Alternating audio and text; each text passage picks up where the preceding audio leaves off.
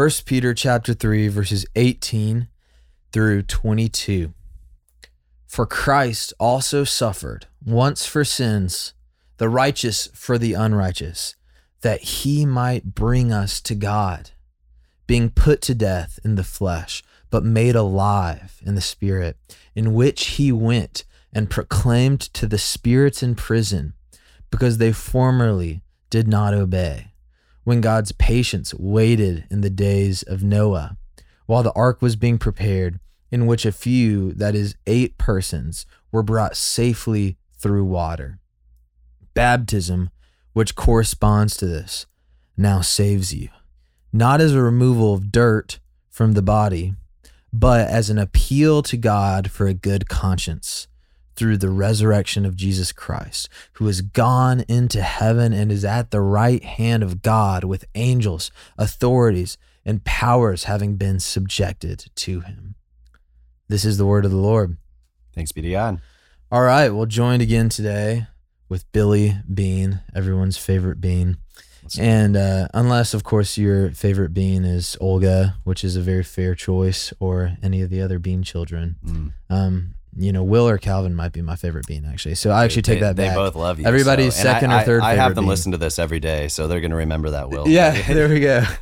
So we're continuing on, finishing up First Peter three today, and we got this beautiful, beautiful passage that's just straight up gospel at the beginning. Christ suffered once for sins, the righteous for the unrighteous. Um, and then we move into Peter is kind of alluding to, and then we're going to get some more uh, reference towards this. But you know, he he says this interesting thing about in in which he Christ went and proclaimed to the spirits in prison. So that's an interesting little theological thing, which uh, basically opens up this controversy that's been around for a long time about Christ's descent into hell mm. and into the grave when he died. So did he? Literally go to hell. Um, you know, a big topic. And then we get into baptism. And this is my favorite passage on baptism. I think it's the clearest image of uh, the metaphor that is baptism. Um, but, you know, of course, in the course of church history, uh, is widely contested. So, apologies to my Presbyterian family who are listening. um, but yeah, Billy, what are your thoughts on sort of this progression? Yeah, uh, today. Well, I mean, I would encourage listeners to like definitely look into this passage a bit more and dig and search, um, search the truth. Um, there's a lot here, and I think, um, you know, without getting into the weeds too much with the different views, um, you know, just kind of as an overarching big idea for this particular passage, I would say the big takeaway is just just as Jesus suffered, just as Christ, a righteous man, suffered. Um, so Christians can now live righteously. So that's kind of that's yeah. kind of the big idea here that that I would that I want to you know take away. But verse 19 obviously is the the juicy the juicy verse there. Um, you know, who are these spirits in prison? Uh, verse 20, I think verse 20 kind of locates um, that um, that verse that we just read there that I just read in an actual historical time context, which I think you know, I, I personally think he's talking about um, the days of Noah mm-hmm. and um, that that the spirits uh, that that were proclaimed um, by Christ. It wasn't the risen Christ who was preaching to those spirits, but mm. um, you know, Peter actually talks about Noah a number of times in the book of Peter, but in particular in First Peter one. If you go back to First Peter one, um, Peter uh, talks about Noah and calls um, and calls this this spirit that that the prophets were preaching, particularly Noah. Actually, Peter calls that spirit the spirit of Christ. The Holy Spirit was preaching. Uh, the Spirit of Christ was preaching, and so, you know, I actually think that it's the Spirit of Christ that that that is being referred to here, and it's the Spirit of Christ being preached in, during the time of Noah um, to those who weren't heeding to the to the prophet, and weren't heeding to the to to the Lord's commands. Mm. And so, yeah, I don't know. Love that. that's kind of that's kind of my take on it. But yeah, love that. You know, I uh, that's a great take. I I'm kind of I'll just say I'm uneducated but fond towards the the theology of Christ's descent. I, I actually think mm. an interesting moment in the resurrection, or sorry, in the death of Christ, that is often glazed over is that um, hundreds of saints, when Jesus dies, it, it says that hundreds of saints are actually resurrected um, the day that Jesus dies. And so there, there's like this weird hazy, which, you know, I'm not speaking on behalf of the church right now. I'm speaking on behalf of Will Carlisle at best. Um, but, you know, I, am not even going to get into it's all difficult that stuff, man. Yeah. Yeah. Yeah. I, I would say like there's a ton of interesting streams of thought that you should just go research for fun about if you want to get into the spirit of Christ during his death. I do think that there's great textual evidence for what you're saying that Peter's actually talking about. He's he's already moving on to the days of Noah mentality. So that's all we can say for that. But I love this idea of baptism. And I think we can kind of move into this in verse 21. He he flatly says that baptism corresponds to Noah's ark, essentially. So I think a really important thing to understand about baptism and about Noah's ark and about this passage is that throughout scripture, water is about always, especially like a body of water, is symbolic of judgment Mm. or chaos. And so, you know, I would say for chaos, like at the very foundation of the world, it says that the world was formless and without void. It was chaotic, and the Spirit of God was hovering over the waters. And so there's this distinction between God's Spirit and the dark, chaotic waters of uncultivated creation.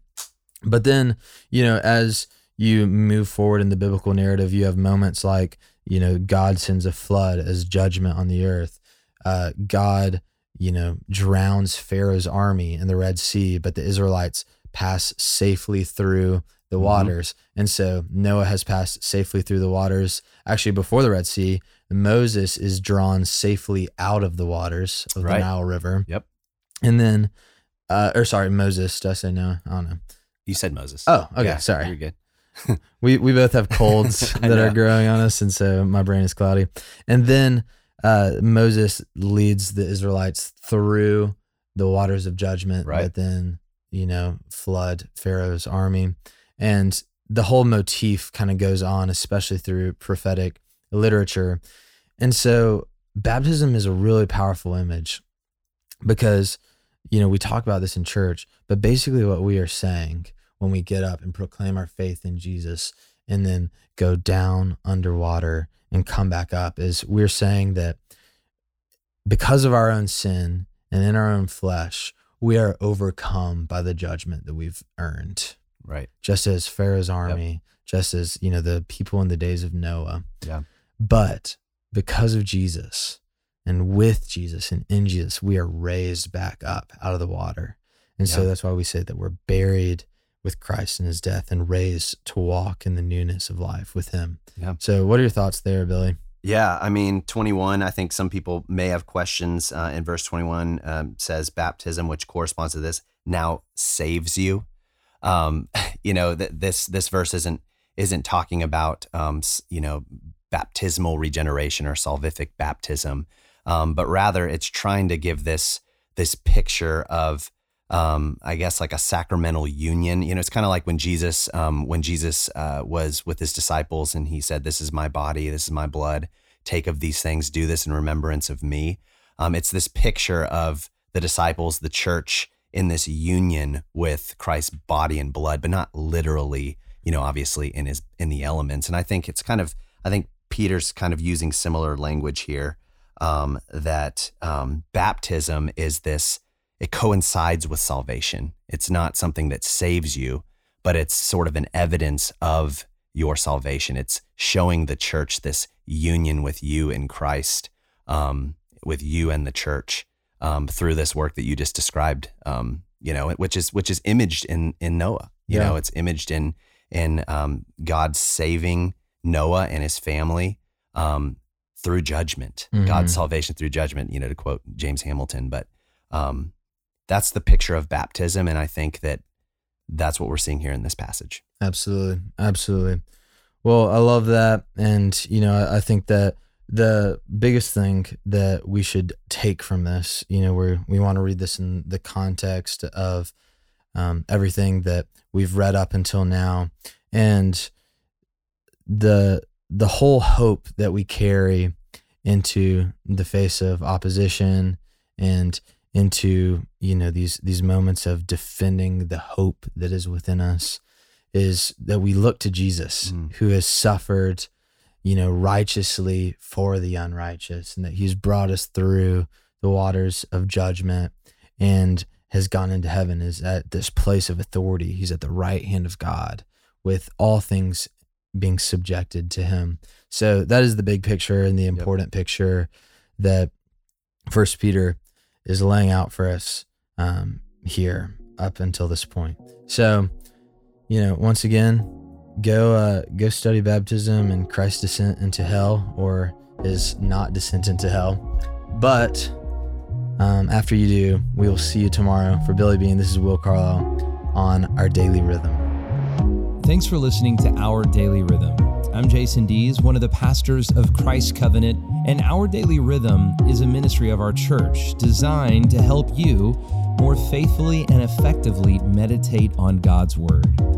If you ever have a question for us about one of our Bible readings or one of your own Bible readings, please don't hesitate to text us at 404 465 1737. Again, that's 404 465 1737. Or email me directly at jason at christcovenant.com. We'll meet you again tomorrow for our daily rhythm.